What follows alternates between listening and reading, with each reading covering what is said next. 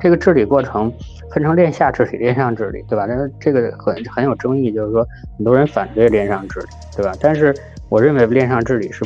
是一个不可不可避免的一个方向，对吧？因为你不可能是说把这个法律交给交给区块链，然后把宪法掌握在人人手中，对吧？那这个是这是完全这个这个是不彻底的，是是不不可靠的，对吧？就是 DEX 的很多创新，大家会发现，比如我们前面讲的混合订单部，以及就是用户体验向 Six 靠近，跟 Six 比拼用户体验，比如说它的存入和取出，而不是跨链啊，这个比如 Osmosis 非常非常简单的，你看上去是 UI 上的小小的变化，然后这些创新以及 Kujira 的这个呃就是自定义流程，这个自定义流程激励它其实是 DEX 本来就应该有的样子，对吧？而不是说通过。通过复杂的提案，通过呃合约，然后去非常长的流程去做这种激励。实际上，用项目方可以去自主的随时随地的自定义的可编程的去加入它的激励机制。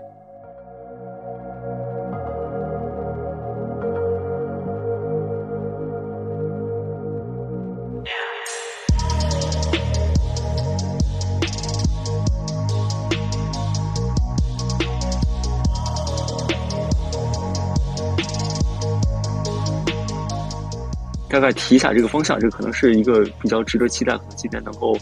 能够做出来的一个类似于像 Cosmos Hub 的，对于整个生态的一种赋能也好，或者是说，呃，一种就是类似于像，呃，就有点像原来的开源软件，我虽然都有免费版本，大家都会运行，但另外一方面，其实这种开发团队也会运行一个这种企业级的付费的版本的服务来进行一些自己的团队的一些盈利，所以 Cosmos Hub 我自己感觉也有一点这种，呃，这种这种感觉。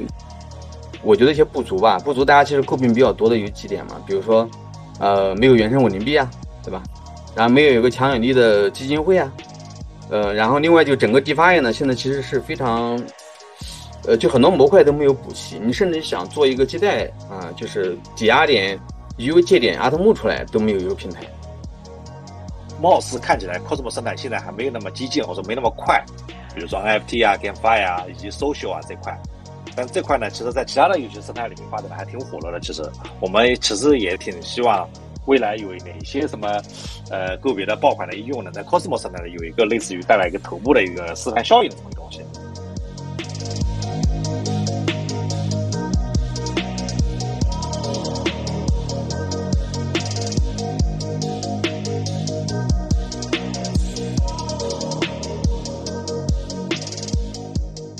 那我们这个。关于这个社区这个凝聚力和协同的问题，以及这个刚才这个关于去中心化这个概念，我们就讨论到这里。呃，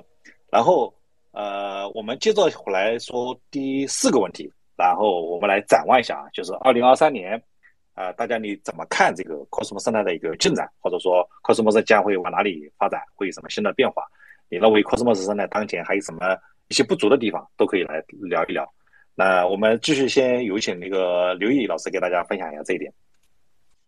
哎，好的好的，当然当然二二零二二三年是一个这 Cosmos 生态是一个看点满满的呃一年，对吧？这个包括 Interchain Account、Interchain Security 等等会会会陆续的上线。那这个可能另外两位嘉宾也都会提。我想主要回答这个呃第第二个问题，就是有什么不足的地方。那么那么就是说。呃，Cosmos 生态，尤其是这个 Cosmos 这个核心项目 Cosmos Hub，它呃它的这个链上治理的这个机制是有根本性的不足，对吧？但是治，但是现在它已经是非常去去中心化的一个生态了，要要对这个治理流程做一个呃重设计或者呃呃重新设计，这个相当于是一个立宪的过程，对吧？按说。一个一个一个国家一个组织，它它应该在成立之初立宪，对吧？但是如果已经发展到这么大，然后有这么多的这个利益相关者，而且中间有那么多的矛盾，再立宪是很很困难的。但如果不立宪，没有一个有效治理的方式的话，那么呃，它的它的这个可进化性是是很差的。刚才说了，我们我们说这个去中心化用自自自然进化的方式。是是是，这个大方向是对的，但是进化也有快慢之分，对吧？如果如果说这个社区能够呃形成高有效的这个链上治理，包括有形成一个治理代理人这么一个阶层，对吧？就是像人类的这么这个两千年这个政治发展，现在这个代议制民主，对吧？它是相当于在民主虽然相比集中是低效的，但是代议制民主在经过这么多的这个这个这个进化产生的这种呃民主政治的这个成果，让它能够嗯有有一定的有一定的效率，嗯有一定的效率，对吧？那个它还是能够做很多决策，而且这些决策它就具有具有合法性，对。那么我我我我我希望这个。Cosmos 的这个这些主要的这个这些嗯嗯核心的参与者能够这个放下这个这个这个怎么说呢？能够能够共同重新的去去产生一个有效的链上治理，来来从根本性根本上嗯这个提升 Cosmos 生态的可进化性，尤其是。应该把资源分配这一块儿纳上纳入链上治理，对吧？你比如说，这个为什么啊？这个 Cosmos 这这这八十二条提案被否定，包括 ICF 现在的这个资源分配到底是不是它透透明度怎么样？资源分配是不是合理？其实大家都是有有疑问的，对吧？那么多的这个钱是不是应该通过电商治理，用这个国库的方式去去分配，要更好一些，对吧？嗯，我就说这些，嗯嗯。OK，谢谢刘毅的分享。然后对最后一点，我其实听得挺清楚的，就是关于资源的这个分配啊，纳到治理，包括资金。其实我们前面提到的那个八十二提案的时候，其实关于那个国库超超级巨大的一笔资金筹集，其实也跟这个有点相关。这个大家其实还是挺容易理解的。我其实从听众的角度来讲，我还想继续追问一下，就是前面这个关于这个立宪这个角度这块。呃，除了刚才说资源这块的相关的跟资金透明度这块的，还还能不能跟大家就是从那个跟跟可能这个问题就是稍微有点抽象，大家不一定容易听得懂啊。就我就是带用户问就是说你能不能就是具体的可以或者举的这个例子字面的，就是具体一点的给大家说明一下这个，呃，它这个立线这个角度跟链上治理这块，你你是具体给大家再提提几点？对，对对，就是就是我们这个去中心化协议，就就是要用。呃呃，在区块链上运行的不是由个体或者少数实体控制的协议来去来去代替这个，嗯，就是人为的这个，比如说公司或者是组织甚至政府的这种，呃，他他来 coordinate 的，他来协调的这种规则，呃，他来他来制定那种规则来去协调人和人之间的这个交易交易是吧？交易关系，对吧？那么。那么治理是什么呢？这那就是去中心化协议本身就是一个链上规则，对吧？那治理是什么呢？治理就是改变这个规则的过程。所以说治理就是就是宪法，就是说我们现在承认这个协议是这个样子，但是未来如果改这个协议，就是要做治理过程，对那么这个治理过程分成链下治理、链上治理，对吧？那这个很很有争议，就是说很多人反对链上治理，对吧？但是我认为链上治理是。是一个不可不可避免的一个方向，对吧？因为你不可能是说把这个法律交给交给区块链，然后把宪法掌握在人人手中，对吧？那这个是这是完全这个这个是不彻底的，是是不不可靠的，对吧？那么那么那么那么链上治理，它当然是有，就是链上治理要去呃掌握几几项权利，对吧？那这个包括这个改变协协议的这个权利。那个分配这个公共资金的权利，包括呃，包括这个还有一些任免重要的维护协议的，因为有些协议不能百分之百的去中心化执行，还需要一些这个这个呃 maintainer，就是这个运运维的人，就是或者甚至是一个组织去任免他，就是相当于是给他提提供资金，然后在必要的时候可以更换这些人和组织。那掌握了这。把这三大权利都交给这个链上治理，然后通过这个，呃，现在看这个链上治理只能通过 token 投票的这种方式来去执行，对吧？但是链上治理如果是全民直接投票，那就跟直接民主一样，它每年可能只能做两次，也决定不了多少事情，所以它中间要有一个治理代理人的这种阶层产生，就跟现在议会一样，对吧？那议会，比如就可能几百人或者或者是一百人，对吧？那么他们。而他们之间就是可以协调，就是你知道这个提案提出来之后谁会投票，甚至谁的投票权会比较重要，你事先跟他协调好，就是把这个之间的利益就是能够能够平衡，这样的话就不会出现说我随我提上去了，然后社区花了很多很多的力量讨论，然后又把我的这个这个给给整体否定了，对吧？那比如说你你说美国立法，那在两党之间要做很多的这个 negotiation，对吧？你你你要塞一点对你有利的东西，我要塞一点对你我有利的东西，这个这东西都是要在链下协调好，然后最后这提出来的协议提出来的这个提案都是基本上能代表社区的共识了，然后在上面做做投投票通过，然后成为这个这个这个协议的这个信一一一部分。对这些东西。呃，都需要都呃，其实，在 Cosmos 生态是很很弱的，对吧？那么，呃，它远远比不上像像像像像像 Polkadot 和这个呃一些已经 enable 链链链上治像链上治理的协协议的这个社区，对。呃，我我想再追问一句啊，关于这个链上治理这块，你刚才提到了这个波克道的里面，它的这个链上治理这块，我我记得印象中，可能在技术上可能是那个。呃，波道的支持那个什么链上升级，可以直接把那个东西放到链上去，然后直接生效。这个除了波道的之外，其他的生态有没有说链上治理相对来说也比较比较充分的？这个有没有给大家稍微提供一点？这是应该是应该是呃链链上治理的，首先提提出来的是那个 Decrypt，对吧？那那都是不不可编程的，是是属于比特币那个时代的，是以治理为特色的，对吧？那个这么嗯。这么一个实践，然后后面就是 EOS，对吧？EOS，呃，这个 这大家不要就一开就一开始就鄙视你 EOS，EOS 其实做了在在这个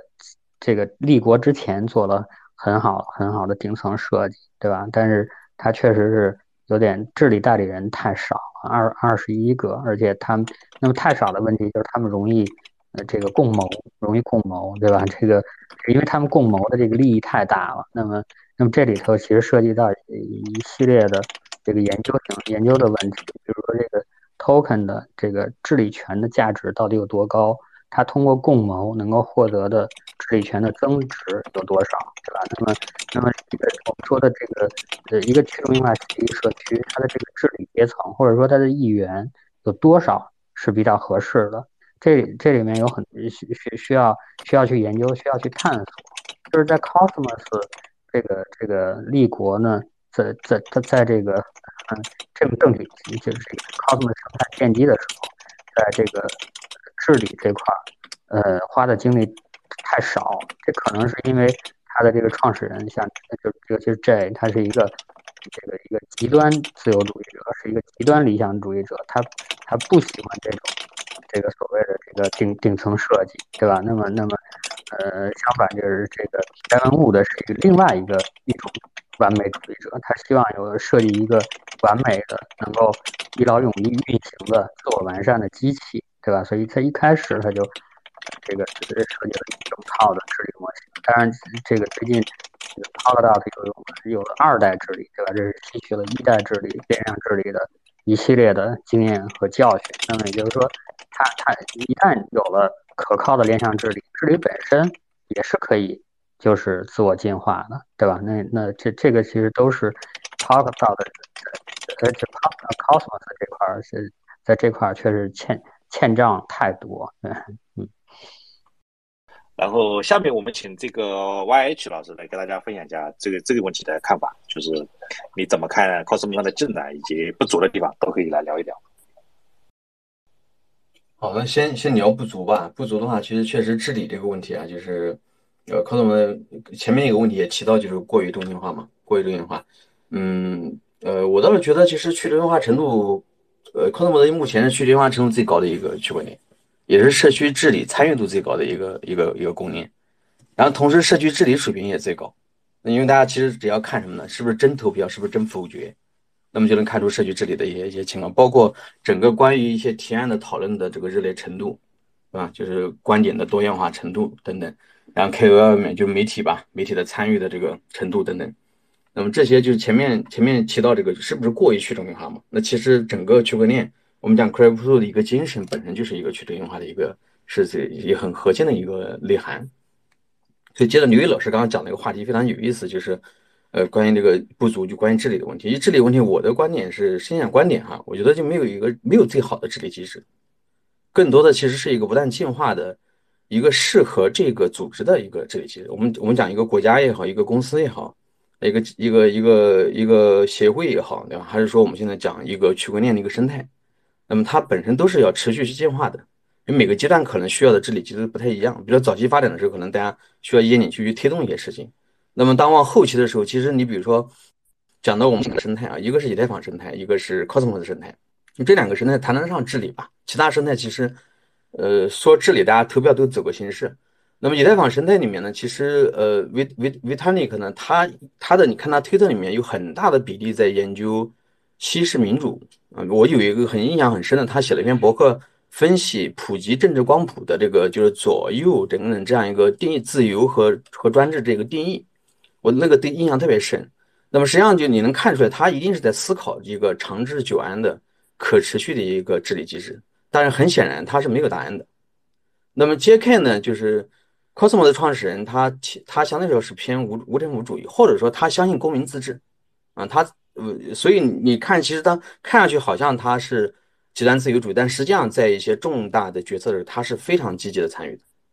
啊，然后他也寄希望于什么？寄希望于人民，啊，就他希望号召一些人去投票，即使是差一个百分点，他也希望通过他的影响力去号召一部分人去改变投票，啊，甚至于不惜说呃有争议的去利用这个空投。对，呃，所以其实目前区块链的治理的话，就大家看到的，比如说一人一票的这种投票机制，对吧？就像西式民主的大选，包括节点投票，可能像代议制，啊，议会的代议制，以及但是呢，大家的投票权的分配呢，它并不是一人一票，因为很难去确定这个这个独立的个体嘛。那使使用的就是股东大会的投票权分配，啊，所以它其实本身也是一个一个融合了现有的这种就是高效率的呃公司制以及一些西式民主的一些经验。但这中间是不是就是一个好的机制？我觉得这个是还是要持续演化。包括整个人类，我目前我认为也没有，也没有一个普世的治理机制说大家都能学习的。因为结合每个民族、每个国家它的历史、它的政治历史、政治文化都不一样。啊，所以这个话题呢，我觉得就就就就先聊这么多。然后其他的我们就讲，就更更具象一些，就是我觉得一些不足吧。不足大家其实诟病比较多的有几点嘛，比如说，呃，没有原生稳定币啊，对吧？然后没有一个强有力的基金会啊，呃，然后另外就整个 DeFi 呢，现在其实是非常，呃，就很多模块都没有补齐。你甚至想做一个借贷啊，就是抵押点 U 借点 Atom 出来都没有一个平台。我我昨天还特地看了 UME 上面只有到目前为止只借出了五百多个 Atom，呃，所以我也觉得很奇怪这个事情。就整个 DeFi 生态其实是非常早期，目前只有一个 DEX 啊，只有 Osmosis 是相对是。呃，不是相对，奥斯莫是是一枝独秀啊，就是它的 TVL 流动性、使用体验各方面都都做得很好。呃，甚至我觉得它可能是最好体验最好的一个 DEX。但是其他部分呢，其实都没有出来。就是你看期货合约虽然有哈，Injective 有有一些，但是那个流动性没办法，没有到可用的程度啊。所以 DeFi 模块没有补齐，这个我觉得也是一个不足。那么讲到那那提到不足的时候呢，我们就看。讲到展望吧，啊，展望比如说几点，我们为了我们我们刚刚讲的几点，比如说强有力基金会这个事情哈，就是，呃，八十八号提案的话，我看到很有意思的一个事情，就是社区税率从百分之二提高到百分之十啊，整个赞成是百分之九十七，啊，所以我可能是大家都有这种共识吧，就是需要有一个需要有资源去给到一个机构去推进 Cosmos 生态的很多相对比较重要的一些事项。那这个是以基金会的方式，还是以什么方式后面去运作？我我相信后面也还会有后续的体验会出来。至少这一点哈，就是说，呃，赋予一个运营机构资金和一部分决策的空间，去推进 Cosmos 生态的这个整个这种呃路线图的这个执行效率，这个事情我觉得二零二三年会会得到比较显著的这个改观。那第二关于原生稳定币的事情的话，这个应该也很快了，可能一季度就可能会出来。这个。这个是不足，其实也是展望的，就是值得期待的一个点。然后我重点想讲讲 DeFi 模块，因为本身研究 DeFi，嗯起家的，所以 DeFi 的就是这个很多很多的赛道研究的也非常细致。那么 DeFi 现在我们就要讲展望哈。那在 DeFi 这个方向里面的话，我最近关注的比较思考比较多的就是流动性质押。流动性质押我刚刚特地看了一下，就是。呃，整个现在质押的它的木有两亿零二十万个，那么实际上如按照当前的价格的话，就是二十亿的市值啊是质押的。那么现在质押的它其实是完全没有流动的这个资产那么当流动性质押呃大规模启用的时候，呃，即使比如说这中间只释放出百分之十的啊阿童木是变成这个流动性的啊，无论是用呃泥土的还是 Q Q 呃呃呃那个快银还是呃 Thread。那么这如果释放出两个亿的资金的话，这个对于整个 Osmosis 的 TVL 提升啊，对于 Crescent 啊对吧？对于其他的 DEX 的这个这个流动性以及借贷的流动性，都是一个我觉得是一个巨大的一个增量。那可以想象一下，就是我我相信深度玩家哈手上可能都有很多阿童木在质押。那比如说现在手上如果有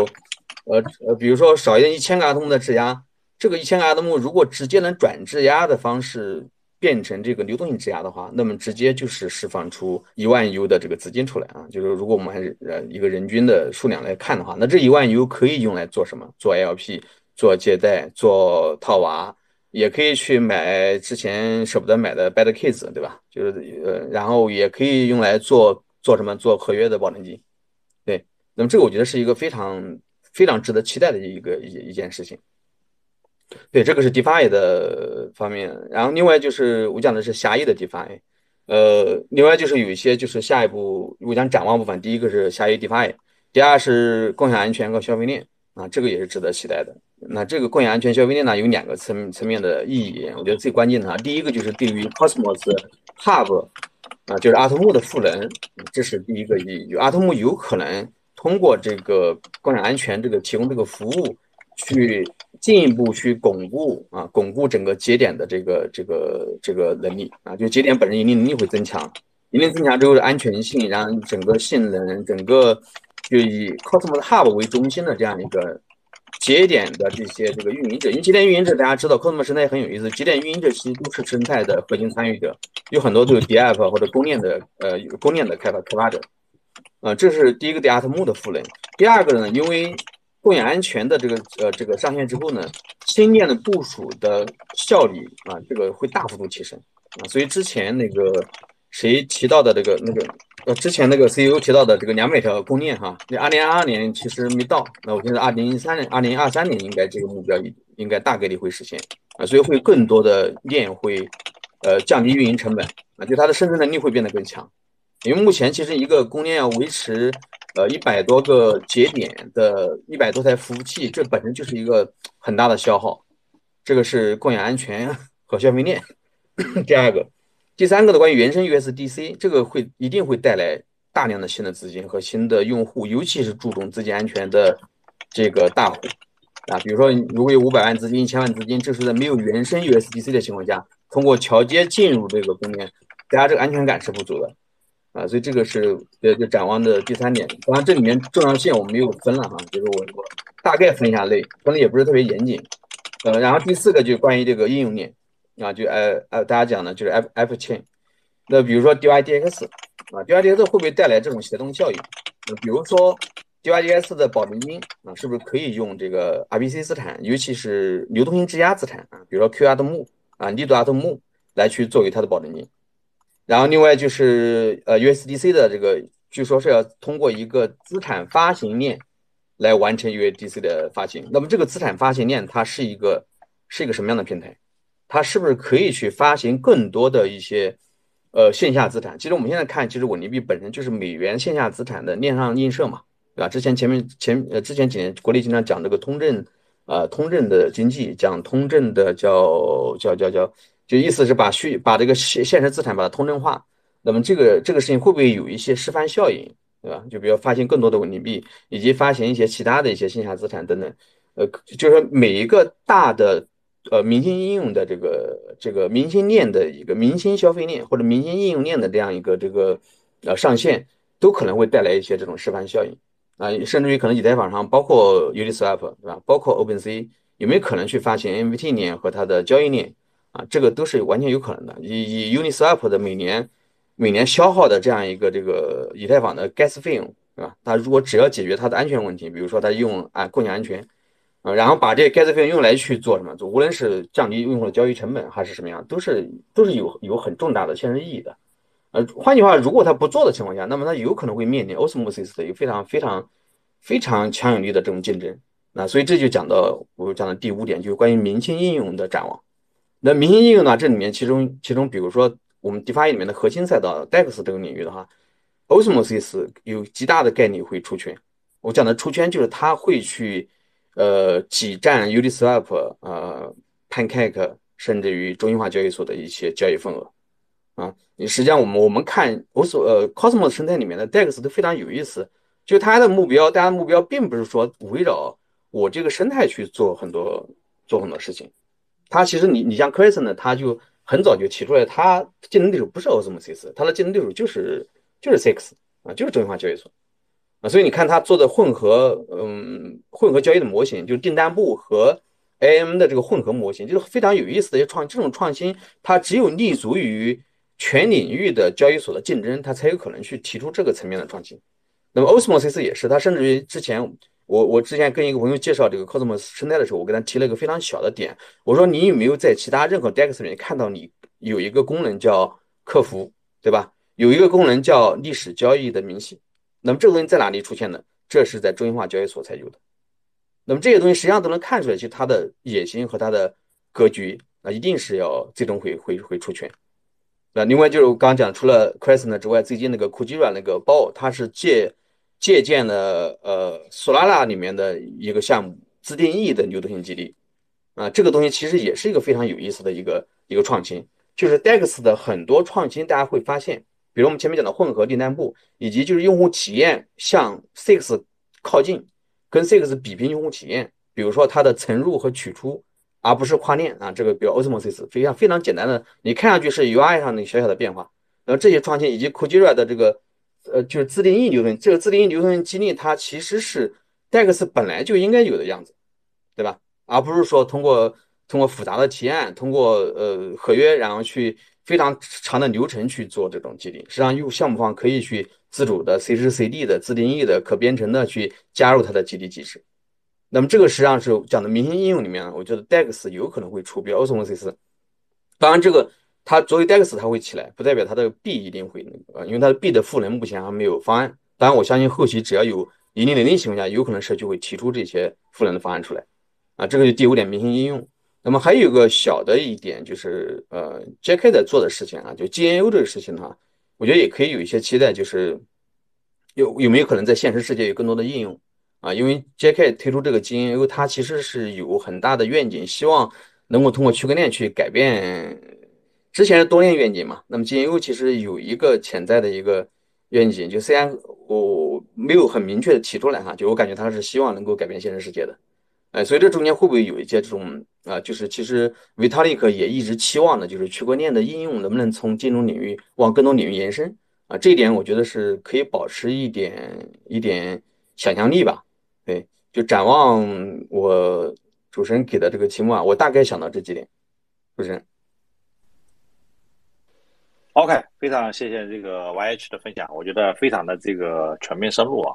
然后一方面是回应了关于这个 讨论的这个是不是西式民主或者跟这个 JK 的这个区域差异，对吧？对我觉得这个这个问题刚才跟那个刘毅老师，我觉得后面大家还可以持续探讨。就就是为什么呃，就是说。呃，J 呢是是一个无政府主义者，说的很对。他说他不想做总统，他甚至不愿意做议员，他现在他只愿意做一个街头政治家。但是这个问题呢，就是他能够号召起很强大的力量，但这个力量只有只有能力说 no，只有只有只是一个摧毁性的力量，不是一个建设性的力量。所以我们看说，这这里参与度很高，然后大家讨论的很热烈，否一个一提案被否掉，大家觉得这是民主的标志，其实不是。因为因为这个你你这个你这个 protocol 还是在原地踏步，你没有你你还你还是停在原地，你没有办法往前走。就这为什么前面说离开社区，这不是自愿的，在在他所谓的离开社区的时候，他已经到了我感觉是众叛亲离的程度，就是因为他不断的奋斗这个也这个也不那那像像这样的连续否定重要提案，那其实把这个社区的矛盾把这个更加撕裂了。未来未来达成这个妥协，嗯，更更困难了。对，嗯。哎，刚才那个 YH 老师提到那个呃 c r i s 呢，我我我看你每次对提到 c r i s 呢，就是非常的兴奋和激动啊，然后对他的体验，包括 Osmosis 就不说了，然后 Crescent 呢，你还我看你反复提到，你是不是 重度持仓啊？对，其实是这样啊，Crescent 呢，我我是可能也是因为有一些先入为主的一些一些光环效应嘛，就是原因。因为 Crescent 呢，我我最早是对他比较有好感，就是当时他的整个文档啊，是我之前见过的所有的项目方文档披露的是最详细和最直观的。啊，他把复杂的这个它的机制介绍的非常清楚。然后另外呢，我我有几次那几天的话，刚上线那几天，我跟他核心团队在群里面交流的那个感觉啊，嗯，他是一个什么呢？像是一个创业公司的成熟的创业者的这种这种感觉，啊，就是很多问题思考的很深刻。嗯，因为我们看团队的时候，很多时候评估团队的时候评估什么？评估他对于行业是不是行业的未来。和行业的整个本质，它是不是有深刻的洞察啊？这个东西其实是关系到的项目方，比如他是不是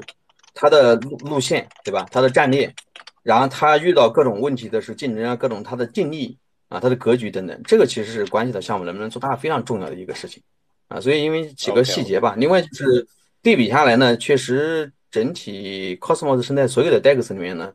呃 k u j i r a 出来之后，对吧？我现在看 Osmosis、Crescent、k u j i r a 这三个都很有意思，啊，都很有潜力。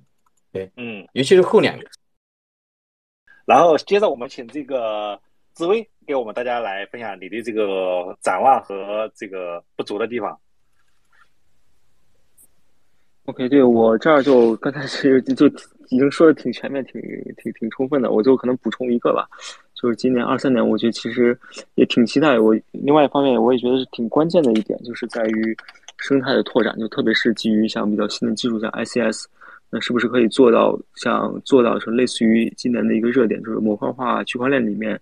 能够把这块的一个生态能够做的可能更大一些。所以这个是一个可能今年比较关键的一点吧。其实也也是，呃，就是跟其他的生态，包括现在能看到以太坊上面，呃，就包括现在各种 Layer Two 他们在推自己 Layer Three 的这种，呃，这个，呃，一个生态的格局，我觉得其实还是，呃，有一些比较，呃，相对来说比较直接的一些竞争，这所以也是今年可能会，呃，一个一个怎么说呢，就是一个挺，呃，一个一个一个，可能值得大家去期待，或者是说，呃，呃，就是。可能是要就是，或者是是需要，可能一些开发团队可能会更花一些心思的一个地方，因为 ICS 呢，就是现在来看，其实比呃，就客观来讲，其实原来是期待是在呃二二年，可能就有一些 V 一或 V 二版本上线的，那也是经过了多长呃，就是呃，就是相当是比较长时间的一些开发吧，可能今年是在一季度或者是二季度，可能能期待它的上线。所以这也是客观上可能也是，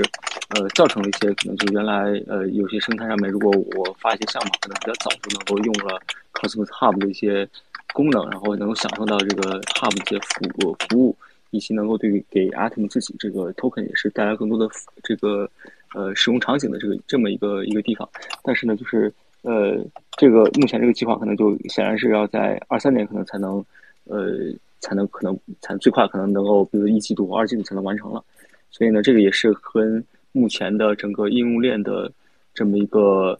呃，从不管说是应用链也好，或者是说这个 roll up 的这个叫我们现在也还有个说法叫 roll apps，就是相当是呃一个应用专有的一个 roll up，或者是说呢，可能还有一个像跟模块化的，比如说我是分层，就是像 ICS 也一定程度上可以算作一种这种模块化的一种体现吧。虽然其实还是挺不一样的，但是比如说我的共识可以拆开，就类似于这种比较。呃，或者说这种泛模块化的这么一个领域里面，是不是能够把更大的一个生态做起来？就是不是能够解决原来这个，比如说应用链里面自己的可能一些，呃，这个一些小的一些让开发团队可能比较头疼的一些，像比如说维护网络啊什么这种问题。所以这个呢，是我认为是在二三年可能会，呃，是是比较关键的一点吧。所以这个可能我就可能大概。大概提一下这个方向，这个可能是一个比较值得期待，可能今年能够能够做出来的一个类似于像 Cosmos Hub 的，对于整个生态的一种赋能也好，或者是说，呃，一种就是类似于像呃，就有点像原来的开源软件，我虽然都有免费版本，大家都会运行，但另外一方面，其实这种开发团队也会运行一个这种企业级的付费的版本的服务来进行一些自己的团队的一些盈利，所以 Cosmos Hub 我自己感觉也有一点这种。呃，这种这种感觉就是你你自己用 Cosmos 开 SDK 去搭一个自己的链，这种免费的。那么，但是你用那个 SES，你用 SES 其实就可以享受到一些这种 Enterprise 的这种服务。所以呢，这个其实是我能够比较期待今年能够呃呃能够能够去实现的一种呃就继 IBC 之后的另外一种飞跃吧。对，所以，所以，所以，所以，可能简单总结一下，就是这既是一个飞跃，也是今年的可能一个比较关键的性的一个跟其他生态竞争的一个挑战。对，就大概这些吧。OK，感谢志威的分享。然后关于展望这块，我我就提几个点嘛。我觉得我首先一点，这个关于 IBC 和其他异构链的这个互通这块，我觉得其实还是挺有意思的。二二年虽然也有一些呃持续的在提这个提案呐，或者是说测试的计划，但是我觉得。二三年可能会有一些具体的落地，甚至是更多的其他的这个链来来接进来，我觉得这块还值得期待一下。另外一个二三年，我我这边的感觉还是比较保守一点，可能仍然是以 DeFi 为作为一个一个重点，然后呢，包括衍生品这块可能还在持续在发展，然后其他的像新的类型的东西，貌似看起来 Cosmos 生态现在还没有那么激进或者没那么快，比如说 NFT 啊、GameFi 啊以及 Social 啊这块。但这块呢，其实，在其他的游戏生态里面发展的还挺火热的。其实，我们其实也挺希望未来有哪些什么，呃，个别的爆款的应用呢，在 Cosmos 生态里有一个类似于带来一个头部的一个示范效应的这么一个东西。你看，其实像 Polygon 上面有些那个做 social 的，其实相对来说就就还挺那个，他们说做的还挺不错的，关注度挺高的。对，所以我这块我觉得这块是另外一个关于共享安全这块呢，其实是，呃，其实大家讨论度还挺高的。然后这块到底怎么样，其实大家也。不是知道实际怎么样，所以今年会来一个真正的验证吧。我觉得是看到底怎么往下发展。然后像之前的这个关于阿童木奥迪林这块的话，虽然提案是失败了，但是其实其实我理解大家在某种程度上已经达成了一些新的妥协。就是说，像比如说呃，关于资金的融融进的方式，以前是一次性的话，可能社区目前总体上来认可是说，哎，分次多多多次的这个来来来筹集资金，包括像那个。提案那个二点零计划里面，可能也并不是完全否了它这个里面的所有的东西，而是把一些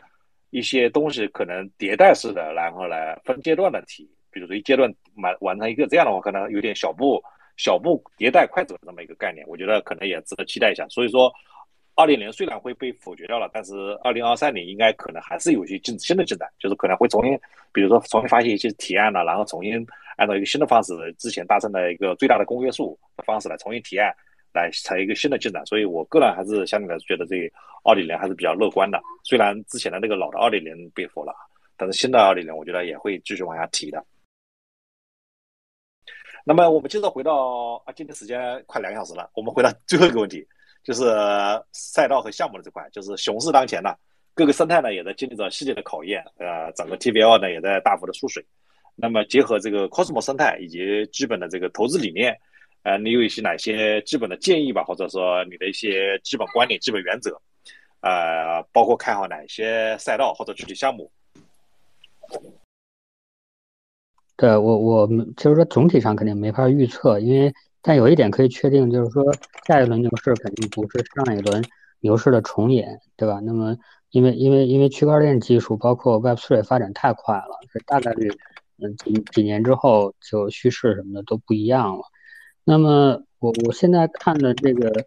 比较呃看的比较多的两个所谓赛道啊，一个一个是呃原来没有名字，后来是 Multicoin 给起了一个叫 POPW Proof of Physical Work 这么一个赛道，就是说它是干嘛呢？就是说一个有价值的同质化的可以通过互联网提供的服务，那么呢它用去中心化协议的方式，嗯，把它变成众包的。嗯，来提供，然后呢，由这个协议向使用者收费，向服务提供者根据他的这个贡献去去呃呃付这个酬劳，对吧？那么这个呃这这个领域其实早已有之，对吧？最大的项目应该是 f i l e p o i n t 嗯，包括这个存储的这些 Rive、S I 呀、Storage，那就是它提供了一个存储，对吧？但不是由某个个体提供，图中呃就是 permissionless 的这个。呃，service provider，那么通用计算呢？就大家这这 Cosmos 的这个 A，呃，Akash，嗯，还有这个 qq 是吧？然后这个特定计算的这个最老的，像这个做做这个转码的 Livepeer，做这个渲染的 Render Network，然后然后这个像做 communication 的这个这个 Helium 对吧？那个呃，包括这个呃计算的还有一个很重要项目就是做做 indexer 的这个这个 The Graph 对吧？然后包括我们刚才说的做做数据数据呃存档的嗯 Time 做这个 RPC Access 的 Pocket Network，然后包包括什么做什么呃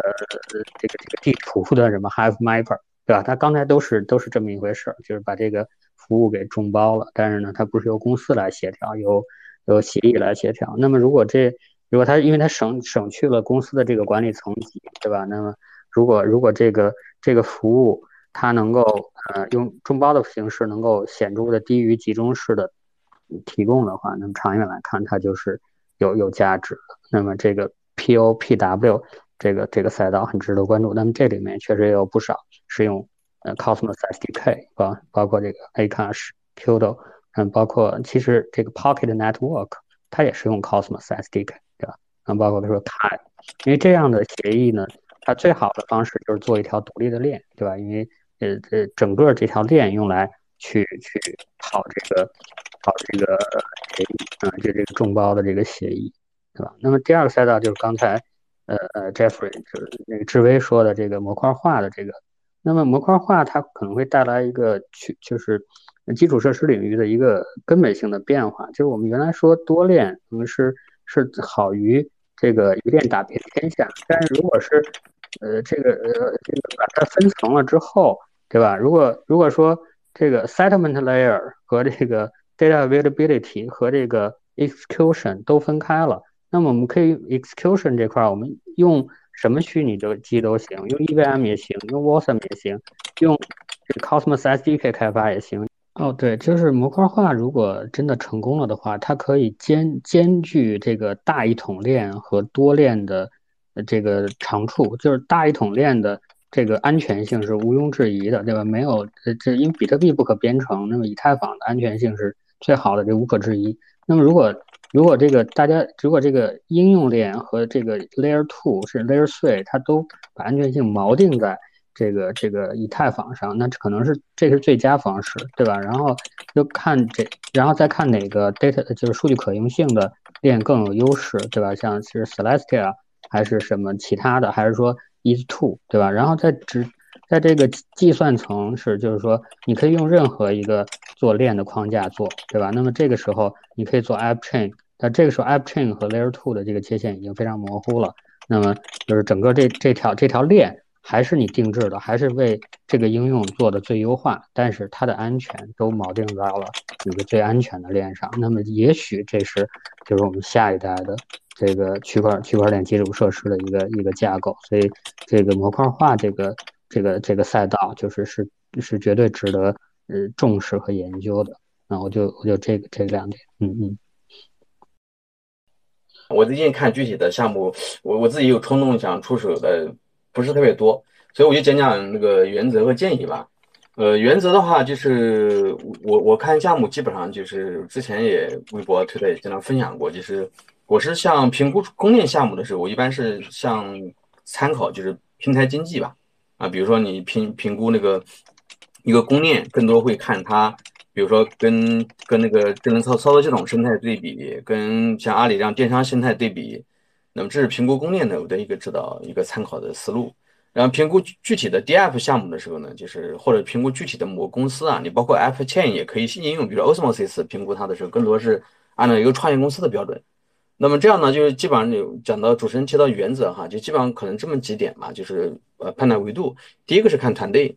啊前面讲 Crescent 的时候，其实我聊过他们团队的情况，包括你像 Kujira 团队，其实执行执行力非常强，然后呃 Osmosis 学习力很强，然后 Osmo 团队呢非常靠谱，节奏也很稳，然后也有格局啊，战略也没有问题，战术也没问题，所以成功其实都有呃背后团队是一个第一第一个重要的重要的要因素。我们第二个看市场和赛道，就是这个市场是不是大机会？比如说 DEX 这个领域，它肯定是一个大的赛道啊。就目前整个以太坊最赚钱的啊，首先是 DEX，然后之后可能才是其他的一些啊，包括 BSC 上面的经验也能看得出来，哪些项目是有协议收入的，而且有稳定的协议收入、盈盈利的啊，这个是可以评估这个市场赛道。因为一旦有协议收入，呃，以及有甚至有盈利，那么这个项目才有活下去。穿越牛熊的这个可能，呃，赚大钱的可能，呃，项目赚钱的情况下，代币才谈得上赋能，否则的话，所有其他的赋能都是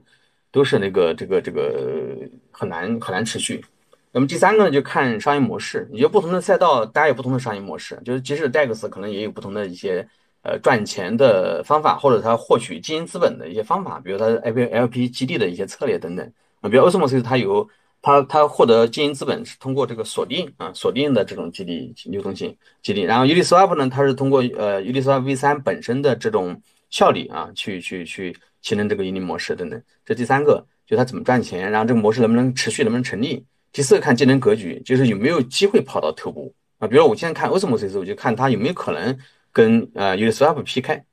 对吧？然后看这个 Crescent，看 Kujira，就看比如 Kujira 有没有可能成为一个 DeFi 平台？大家讲它是个小 Terra，有没有可能成为这个平台？嗯，然后呢，再看这个牛顿质押的时候，比如说快银，它有没有可能像变成一个 IBC 生态的这个呃这个 Nido，对吧？但目前看团队稍微有点拉胯啊，所以你从这几个角度去分析的话，就是团队、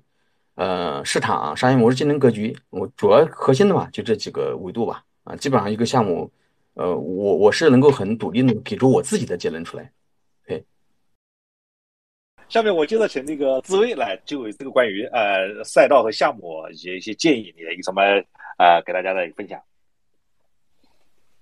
对这块儿其实逻辑呢，我自己的理解是跟呃你去看一个呃这个就其他的另外一个项目，其实我觉得差别不是特别大。就比如说你在 Cosmos 看里面看一个 Layer One，那么其实跟在另外一个生态里面看一个 Layer One 的这个逻辑，其实是会呃差别不是那么大，就也是要看比如本身的一个技术呃呃这个就是基本面，然后一个他自己的团队的一个情况等等。那么像甚至比如说还有一些细分赛道，像 NFT 的呃或者是其他 DeFi 的，其实可能都会呃都还是呃蛮像的，就是包括它经济模型什么都是判断逻辑，我觉得还是都会呃这个方法应该都差不多吧。那么更多的还是看它本身那个项目的一个一个一个情况，这这是一个这是一类吧，就是可能本身要看自己的这个就应用链的一个情况的时候的一个一个判断的一种呃一种一种方法吧，就我我自己的呃我自己的一个一个一个观点。然后另外一个方面就是可能呃就是呃就还是就是我我再重复一下上一个回答吧，就是上上就上一对上一个问题回答，其实如果我觉得可能会比较。值得期待或者值得关注的，可能还是在基础设施方面的一些一些一些项目，像包括像可能做呃数据可用性呢，或者其他的这方面做做类似于像 roll up 方面的执行呢，或者这种这种项目，那反倒是可能会比呃做原来可能更多偏在某一个垂直领域里面做应用的，可能会更呃。可能会更至少的能讲故事空间可能会更大一些，所以这至少在目前就二零二三年，可能在整个呃大的行业的情况还不太明朗的情况下呢，那可能至少这个是能够给呃能够给对未来可能形成一定启发也好，或者是未来能够有更大空间往向上的一个这个发展的一个空间的这么一个机会也好，这个可能是一个值得怎么说呢？呃，至少值得关注的一个一个方向吧。对，所以这个是我的一点，就我相当是我自己的个人的点偏好吧。对，OK OK，紫薇紫薇这块，其实你们本身这个 h a s k y Capital 本身也是在做投研啦，然后项目看的其实也比较多了，然后也不仅仅是 Cosmos 了。我其实我觉得你也你可以不用那么保守，就可以包括别的项目，你们怎么看的一些基本方法，也可以跟大家分享分享。就比如说你们整个。还是 K Capital，你们的研究的这个时候会采纳，会会考虑的一些因素，以及包括你们现在看好的哪些赛道都可以讲，不一定。虽然我们今天是 Cosmo 专场，包括你们其他赛道也可以提一提，也没问题的。嗯，对，这个我们其实也也是也也是内部最近在刚好在在梳理各个赛道，就就不光是这种横向的像 Cosmos 或者以太坊的生态，其实各个其他赛道也是在梳理。这个到我们看内部，就是后面讨论一个，比如说大家都一个公认的一个结论之后，如果有合适机会，可以来分享分享。好嘞，好嘞，非常好。OK OK，然后呃，刘毅老师看好的就是一个关于一个 POPW 这一块，另外一个是模块化这一块。对模块化这块，其实还是二二年大家关注点也特别的特别的高。c e l e s t 要把这个把这个概念一下子推到大家就是讨论的这个热点的这个风口上面去了，所以说现在这个模块化也也出来的链也比较多，所以大家现在就是关注度比较比较高。我们也看看后面，其实大家也说这个模块化这块后面的话，如果真的说成熟出来的话，它的它带带来的冲击可能也是挺大的，因为现有的链的格局好像又一下子有加入了很多的变数。我个人感觉啊，就是它不像以前的这个原来，无论是索拉纳也好，它之前实际上是基于什么？底层的这个共识的优化呀，然后咱们这个应用链之外，然后包括其他的链，它的它的这个它这个好像感觉一下游戏规则发生了一个很大的调整了。我我个人感觉，至少从技术的架构层面上说，已经变得变得变得变变肢解的感觉，就是不是一个 非变得真正的分层了这个概念。对，所以我个人对他这个领域。又好奇又敬畏，又又觉得有点那个摸不清的这个概念。好，那个这块的话，这个关于呃投资的角度，我就不补充了，因为我对投资这块确实没有什么呃这个不擅长，不对这个，所以目前是呃持续的学习必要的。然后呃就是在投资上，有刚才跟他们刚才说的 YH 老师学习，也跟刘毅老师学习。然后再次感谢各位嘉宾，也感谢各位。呃，听众好，我们今天的活动先到此结束，各位，拜拜。